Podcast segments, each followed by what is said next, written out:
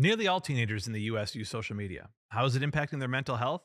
And what are some steps that we can take to help lessen the harm of social media on kids? Welcome to the search bar. You've got questions? Let's find some answers.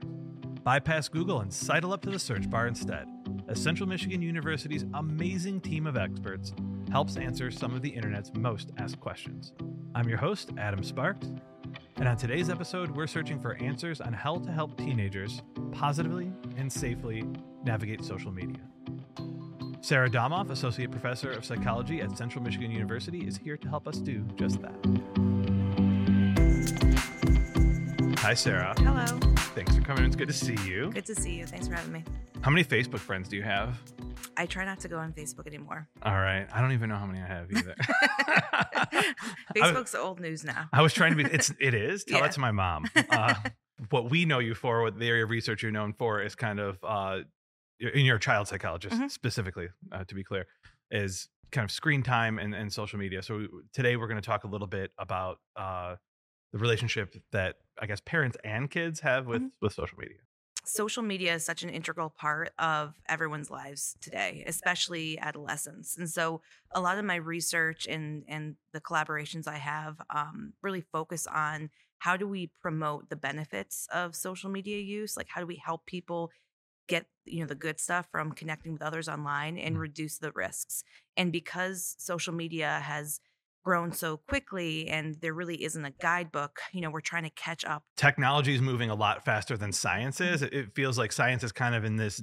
Eh, this it's a it's not a very advantageous situation to be in because science has a lot more checks and balances than getting the next new thing out to market, right? Because Right. if, if it sells, it's going to hit the market immediately, and how fast it grows is going to be determined by consumption. Whereas for a scientist, it's It's the- slower. The, pace is a lot slower, right? Yeah, and so one of the the main points I make to parents and to teachers and and to youth themselves is um you know when something new comes out do some do some research try to understand what the the risks are. Um how is this different from other social media for example? All kids are different all parents are different but like you're, you're there. They're, they're 14 they're 15 they're 16 they're 12 Mhm. whatever it is they're going to be allowed some access presumably through a personal device what's the pregame for you as a family like how do you prepare for that mm-hmm. yourself and how do you make sure that the child's prepared for the things that they're going to start interacting with you have access to the internet, you can see anything. And so if you make this assumption that they may come into contact with things that you don't want them to see,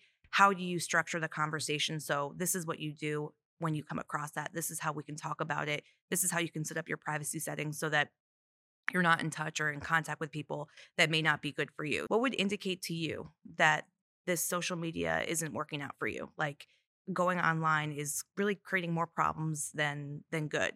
What are some signs? And I think having that conversation, opening the door to that kind of creates an open environment to have to have that discussion. Some of the best recommendations for social media use involve setting limits around the timing. So if we can prevent phones or social media being used after bedtime or in the bedroom, that's really important. And then also helping teens scaffold what they want to see on social media.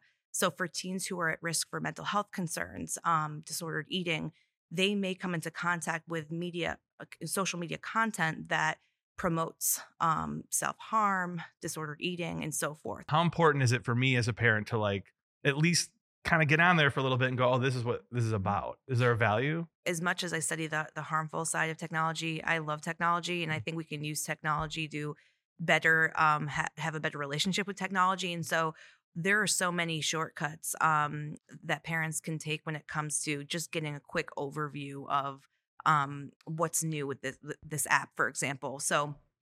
Common Sense Media is a great resource online um, Mhm. that reviews all these new apps, uh, videos, video games, um, YouTube channels, and so there are ways that um, that parents can like feasibly, like you know, in not too much effort, uh, keep informed of new social media or what the risks and benefits are, and then you know having that balance of being an open door to talk about these things you want to learn and understand, but you also have certain lines that you won't um you won't cross and i think that's important. As a parent and specifically trying to have a conversation with a child about like what is okay and what isn't okay to share like how do you how do you broach that? How do you draw those lines? It feels like a little bit like but not at all like setting a, a curfew. You're allowed to go this far. You're allowed to be at you know the like kind of like where can your kids physically be? How late can they be out? Like those feel like rules that are, are tangible but Mhm. like what do you say online what do you show online feels sometimes a little bit more ethereal like how do you broach that with a kid? We want to make sure teens and adults understand that what you share online is data that you are providing to companies that can they, they can use to try to sell you content or to learn more about who you are to tailor content to your um, potential um, purchase for you to purchase right? So i think helping everyone understand that that um, what you post is not private and can be used to profit off of you is a very important um, you know concept that should be conveyed. We all make mistakes right? And teens will likely make mistakes in their social interactions and that can happen online. And so having a conversation with your teen or your child about you know what do you do when you post something that you regret um, or that may have caused harm to someone we don't want you to do that obviously mistakes happen where you know teens are impulsive they're still developing. So how do you address that after the fact? Maybe you shared something that you shouldn't have shared. How do you take it down and how do you apologize to someone that you may have may have hurt? And i think it also um, is important for for parents to talk to teens about what do you do when you see someone else who's being bullied online or being targeted online don't be a silent bystander. How can we create communities online that are safe accepting um, and if they can't be that way and you've tried to change it how do you leave a certain platform or following a certain group of people that aren't benefiting you? Again with the advice re- related to seeing content that can be harmful i would just you know assume that your teen may make a mistake online and want to take back what they've posted or shared. Help them know that you know you can uh, apologize for that. You can try to take it down and so being able to provide a supportive environment for them to talk about those experiences is really critical how much should you be monitoring like what's the Mhm. difference like where's that line right Yeah. between like monitoring and snooping because it feels like there's there's a level of snooping that when, once trust is broken i assume that you neg- it's more more negative than good at a certain point right especially depending on the age of the, the Mhm. kid if your teen, for example, your child um, was on social media a lot and then all of a sudden gets really upset um, when social media is broached or you ask them about what they're looking at on Instagram, like their favorite people, if, if they start to have a negative reaction um, and get really upset about talking about their social media use, that may hint to you that maybe something happened or it stopped being fun and enjoyable anymore. And maybe you can have a conversation about that. I mean, I would highly encourage um, having conversations continuously about what your child is doing online and what they're liking, and maybe like how do you cope with stress online. And I think just saying,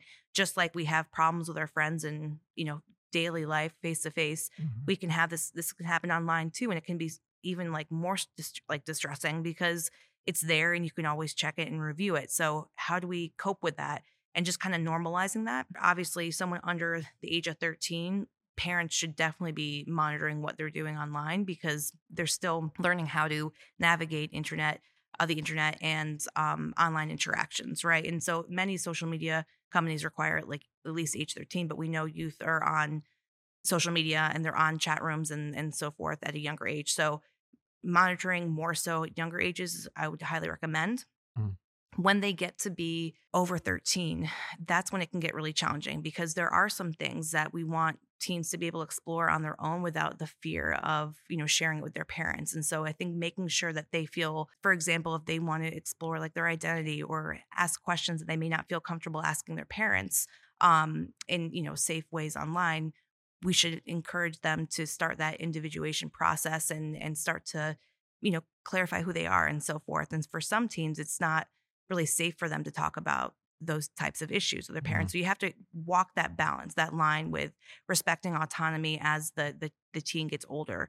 Again having the open door being hey you know if something happens online or you feel unsafe online like i'm here for you i want to talk to you about that and we're going to problem solve so you can still get the benefits from your phone use your social media use without um, feeling unsafe or un, un, or stressed out by what you're seeing online. So those are just some approaches that we recommend. Um, i mean I, I wouldn't recommend unless your child is in serious you know risk for for harm to themselves or others Mhm. breaching their privacy you know like but definitely let them know. Like i would let your teen know if you are going to be looking at what they post let them know that you know i have access to this and i'll be looking at this because I want to make sure that you're safe online, you know, if, if you are going to do that. I also don't think it needs to entirely be just the parents. So, helping teens learn how to talk to their friends about what they're doing online, if they're concerned for their well being, helping teachers and coaches. I think everyone involved in a, a teen's life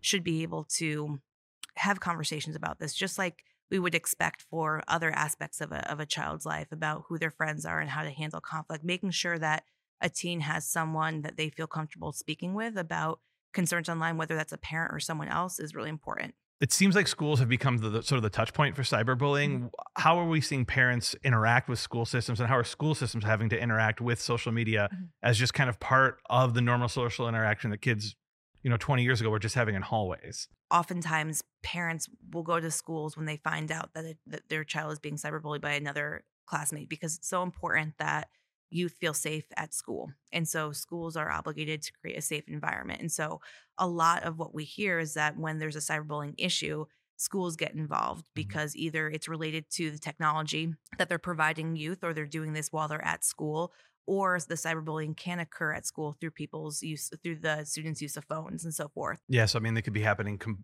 completely outside of the hours of uh you know eight to four or mm-hmm. whatever mm-hmm as if I don't know what time school is at.